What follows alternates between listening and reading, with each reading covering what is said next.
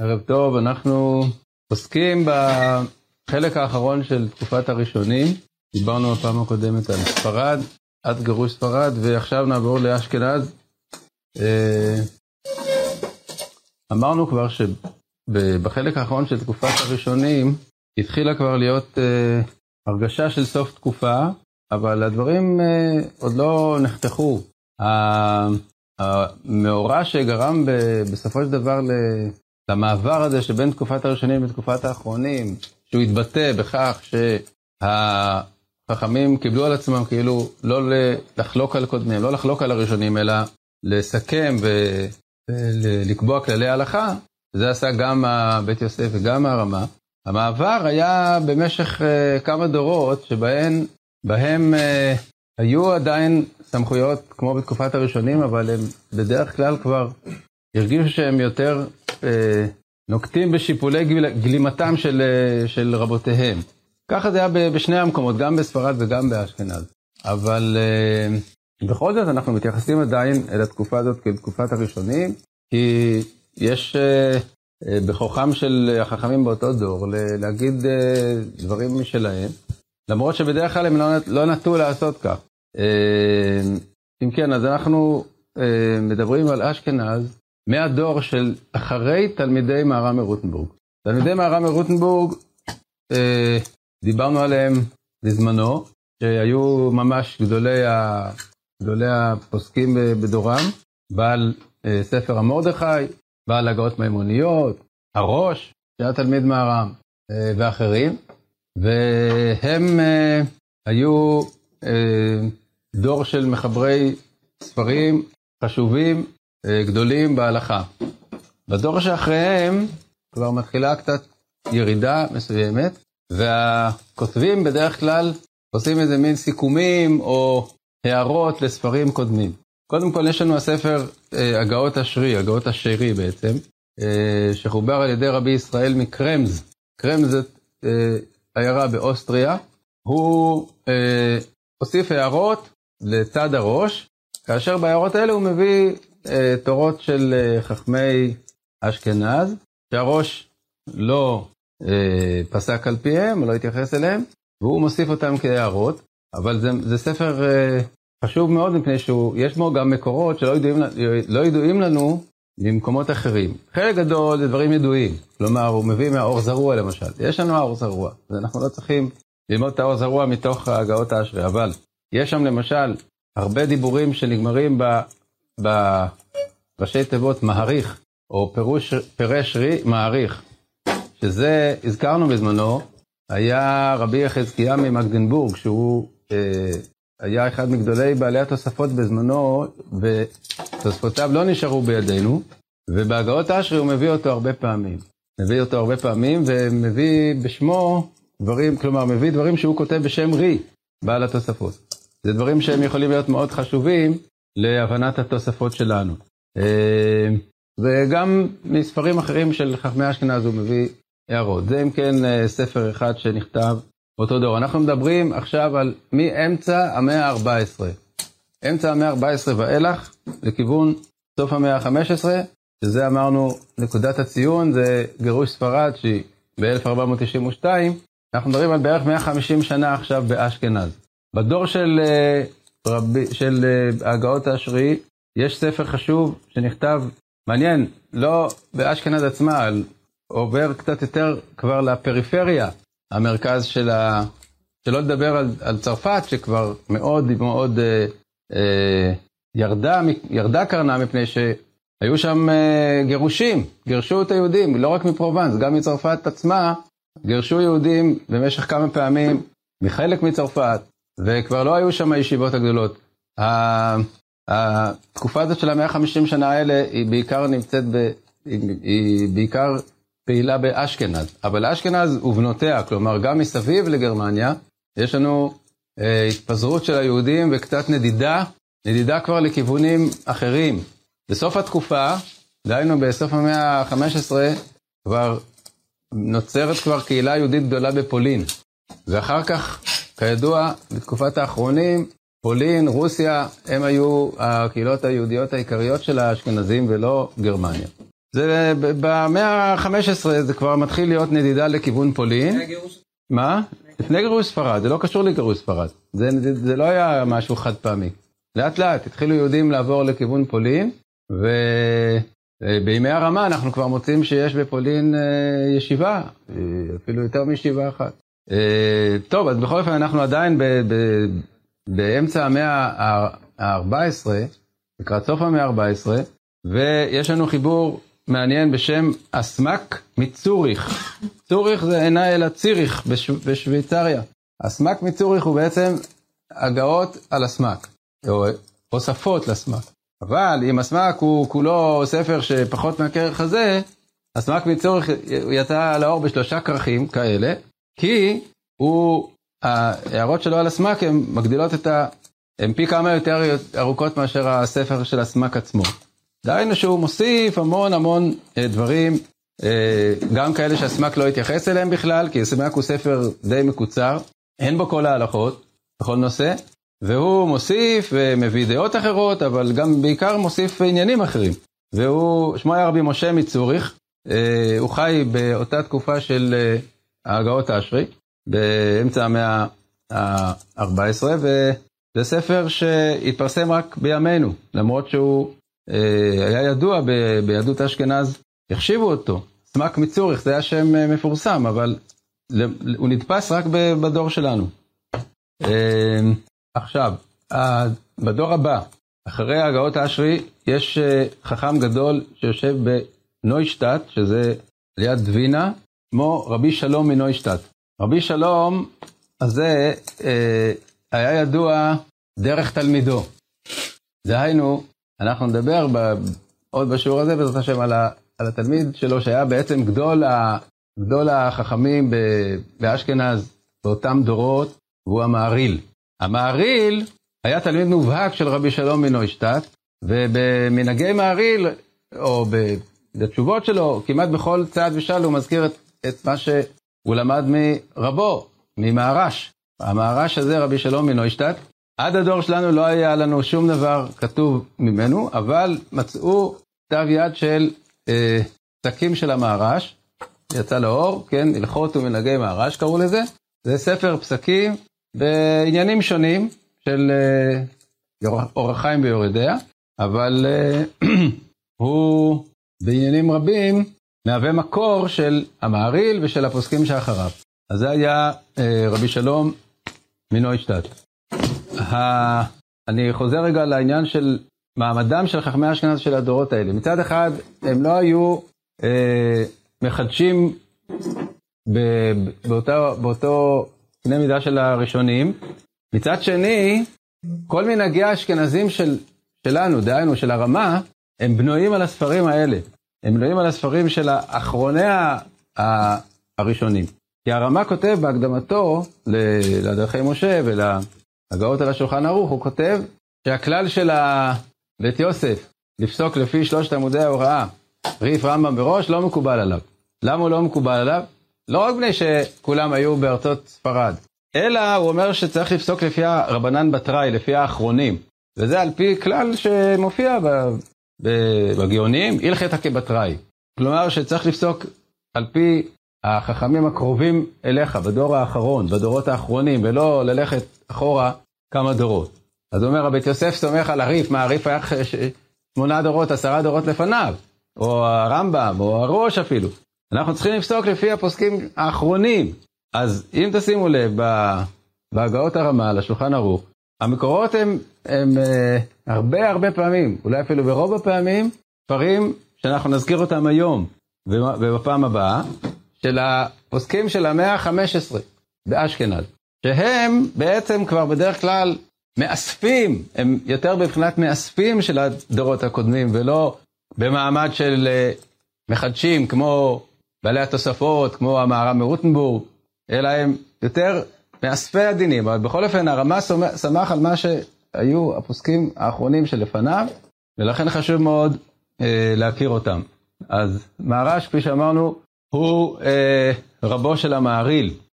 אבל לפני שאנחנו עוברים על המעריל, היה עוד אה, חכם באוסטריה באותו דור של המהר"ש, שגם הוא, הייתה לו השפעה גדולה מאוד ושמו היה רבי אברהם קלויזנר, מהר"ק.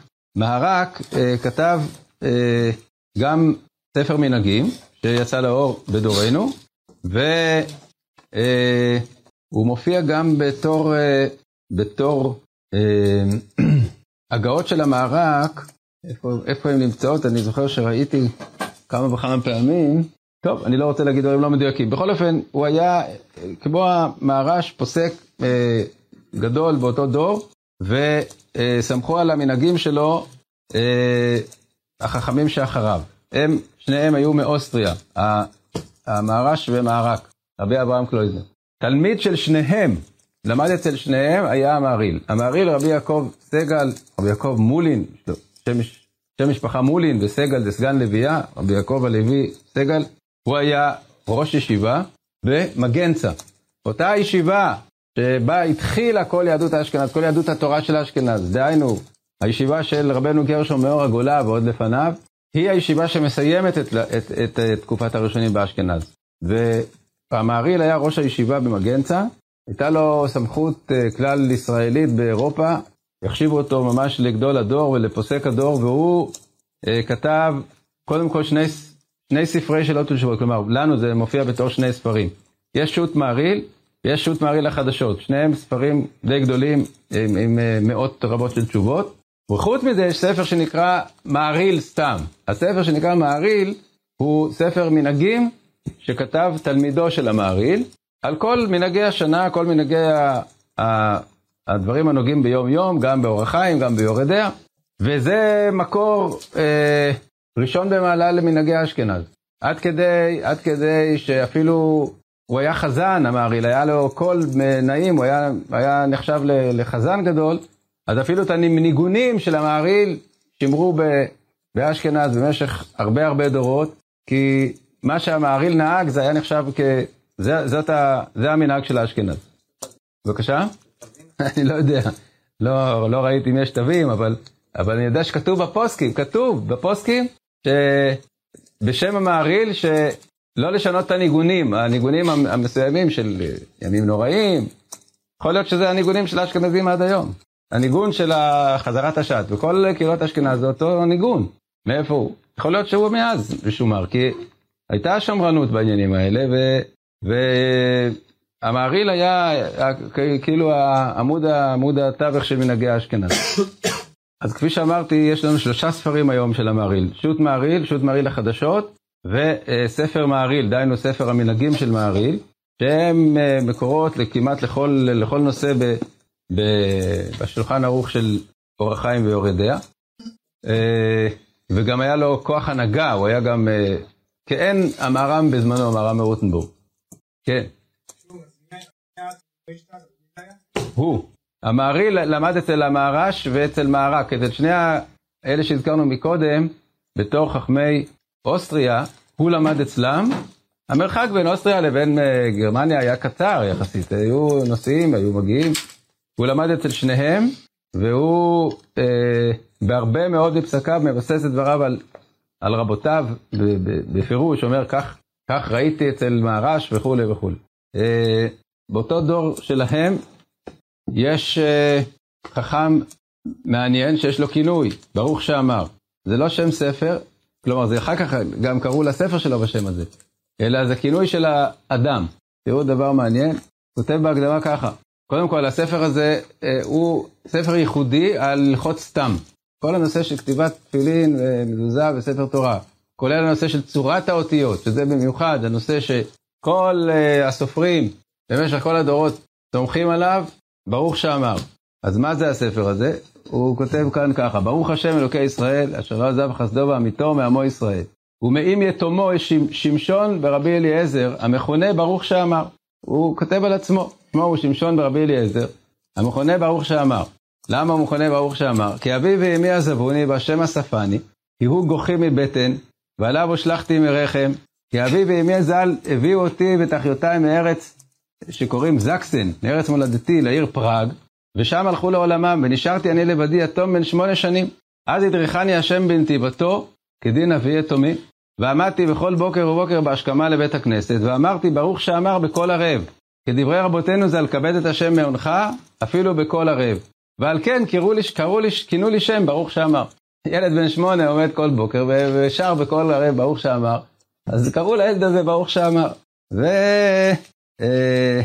אה, מספר שהוא למד את מקצוע התפילין, עשיית התפילין, ונכנס לעניינים האלה ברצינות רבה של לימוד הלכות התפילה, הכתיבה ועשיית התפילין וכולי. והוא לקח אה, בתור מקור עיקרי ספר שכתב תלמיד של המהר"ם בשם רבי אברהם מזונשהיים, תלמיד המהר"ם מרוטנבורג. ותלמיד המהר"ם הזה כתב ספר קטן בשם תיקון תפילין. דהיינו איך, איך צריך לעשות תפילין. כולל העניין של אה, כתיבת התפילין.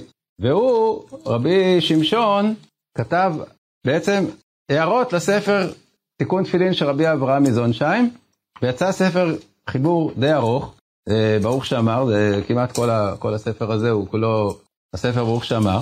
הוא הפך להיות הפוסק בעניינים האלה, החזון איש כותב, יש לחזון איש ויכוח שלם, ארוך, בקשר לנושא של צורת הצדי. לא יודע אם שמעתם על זה או לא, יש צדי של החסידים וצדי של הליטאים. הצדי של החסידים זה על פי, ה, על פי המקובל בשם הארי, שהיד שה, הזאת שיוצאת מהצדי בצד ימין, אז הראש שלה הוא לא נוטה שמאלה, כמו כל הזרם של האותיות, אלא הוא נוטה ימינה. ככה זה על פי הארי הקדוש. הצדי, הראש השמאלי שלה נוטה שמאלה, אבל הראש הימני שלה, של היד הימנית הזאת של הצדי, הוא בכיוון ההפוך. זה, זאת כתיבת הארי והחסידים.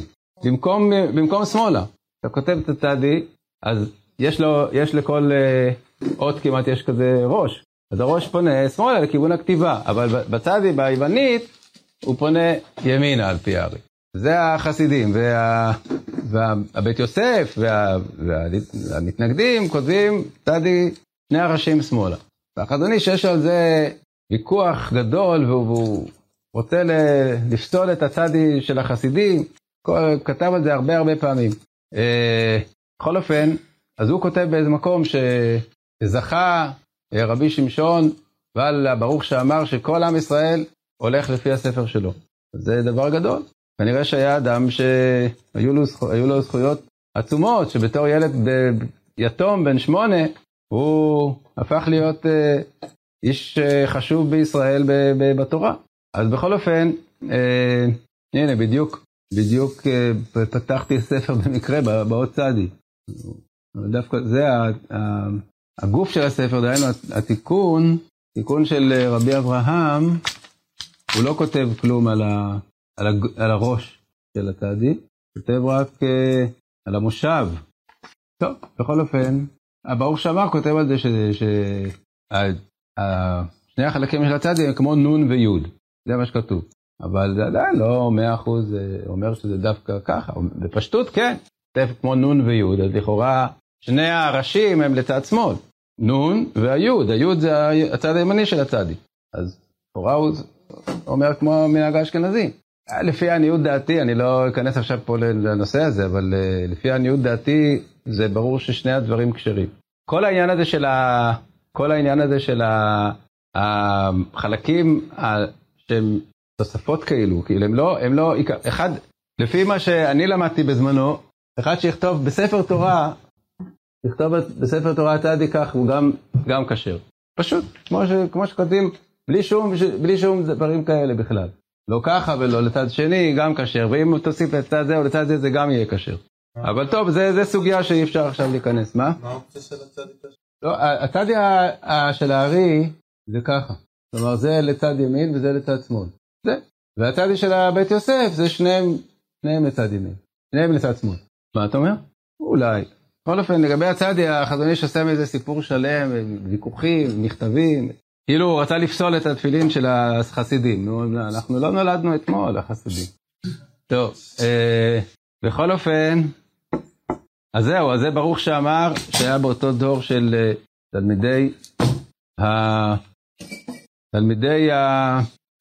ה... לא, תלמידי ההגאות האשרי. אחר כך יש לנו את המעריל, ובדור של המעריל יש עוד אה, חכם חשוב שהרמה מרבה להביא אותו, באוסטריה, ששמו רב אייזיק טירנה. בספר שלו, שהוא נקרא גם כן ספר מנהגים, תשימו לב איך שזה, באותם הדורות, כולם קוראים לספרים שלהם מנהגים. למה? כי הם לא, הם, הם לא רואים את עצמם כמי שעומדים בשורה אחת, אפילו לא עם המרדכי ועם, ה, ועם האגודה, שזה תלמידי המהר"ם, שכתבו ספרים, חיבורים שלמים בהלכה על, על, על, על סדר הש"ס וכדומה. הם כותבים את המנהגים, כלומר, איך, איך פוסקים, מה, מה עושים. ברור שבמנהגים האלה משוקעת אה, ההכרעה ההלכתית, אבל הם כבר מצטנעים, הם לא, הם לא רואים את עצמם באותה דרגה כמו הקודמים. הדור של תלמידי המהר"ם זה כאילו הדור האחרון של הראשונים ממש. והם כבר רואים את עצמם כאילו כמאספים, כותבים ספרי מנהגים, אבל בכל אופן, כפי שאמרנו, הרמה מחזיק את הספרים האלה לספרים שמכריעים את ההלכה. אז כשיש בס, בהגאות הרמה בשולחן ערוך בסוגריים מנהגים, אם כתוב סתם מנהגים, זה מנהגי רב אייזיק טירנה. זה הוכח, זה ראו, בדקו את זה היטב. רב אייזיק טירנה היה אה, גם הוא תלמיד של המהר"ש ושל המהר"ק, כמו המהריל, אבל הוא חי באוסטריה, במקום שלהם, המהריל חי בגרמניה, המהריל היה מנהיג הדור, גדול הדור, ורב אייזיק טירנה היה חכם יותר אה, בפריפריה, אבל בכל אופן, הרמה מאוד מאוד סומך עליו. מנהגים במערה, ב, ב, ברמה זה מנהגי רב אייזיק טירנה. אני רק פותח פה במקרה את הספר, ממש במקרה, כן? אתם רואים. אז הוא אה, סומך על מערק. הוא כותב איך אה, נוהגים בתשעה באב לגבי חליצת הנעליים, מערק ז"ל. אה, אני בטוח שבכל מקום שאני אפתח, אני אמצא משהו בשם מהר"ש, מהר"ק, שהיו רבותיו, אבל הוא גם מסכם את, ה, את הדברים, אה, כלומר, קובע גם את המנהגים בדברים שהם לא יודעים לנו ממקומות, ממקורות קודמים, ולכן הרמה סומך עליו אה, בתור פוסק אחרון, בתור אחד הפוסקים האחרונים. גם על המעריל כמובן. בבקשה. מנהגי, מנהגי, ספר המנהגים לרבנו אייזק טירנה. של המעריל גם נקרא, ספר מנהגים.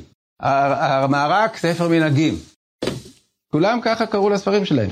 מעריל יש שני, שני קבצים של שו"ת, כפי שאמרתי, שו"ת מעריל ושו"ת מעריל החדשות. טוב, אז אנחנו נסתפק בזה, בפעם הבאה נסיים את התקופה, דהיינו מבערך. המעריל נפטר, אם אני לא טועה, בשנת 1427, אם אני לא טועה. כלומר שאנחנו נמצאים עוד עכשיו, צריכים עוד עכשיו לדבר על המחצית האחרונה של המאה ה-15, שזאת התקופה המסיימת את תקופת הראשונים באשכנז. יש שם עוד שם כמה וכמה, כמה וכמה דברים חשובים. אני אזכיר לכם רק שמות ונדבר עליהם בפעם הבאה. תרומת הדשן, אה, איסור והיתר הארוך, דברים שהם ספרי יסוד בהלכה. התחברו אז, במאה ה-15 באשכנז.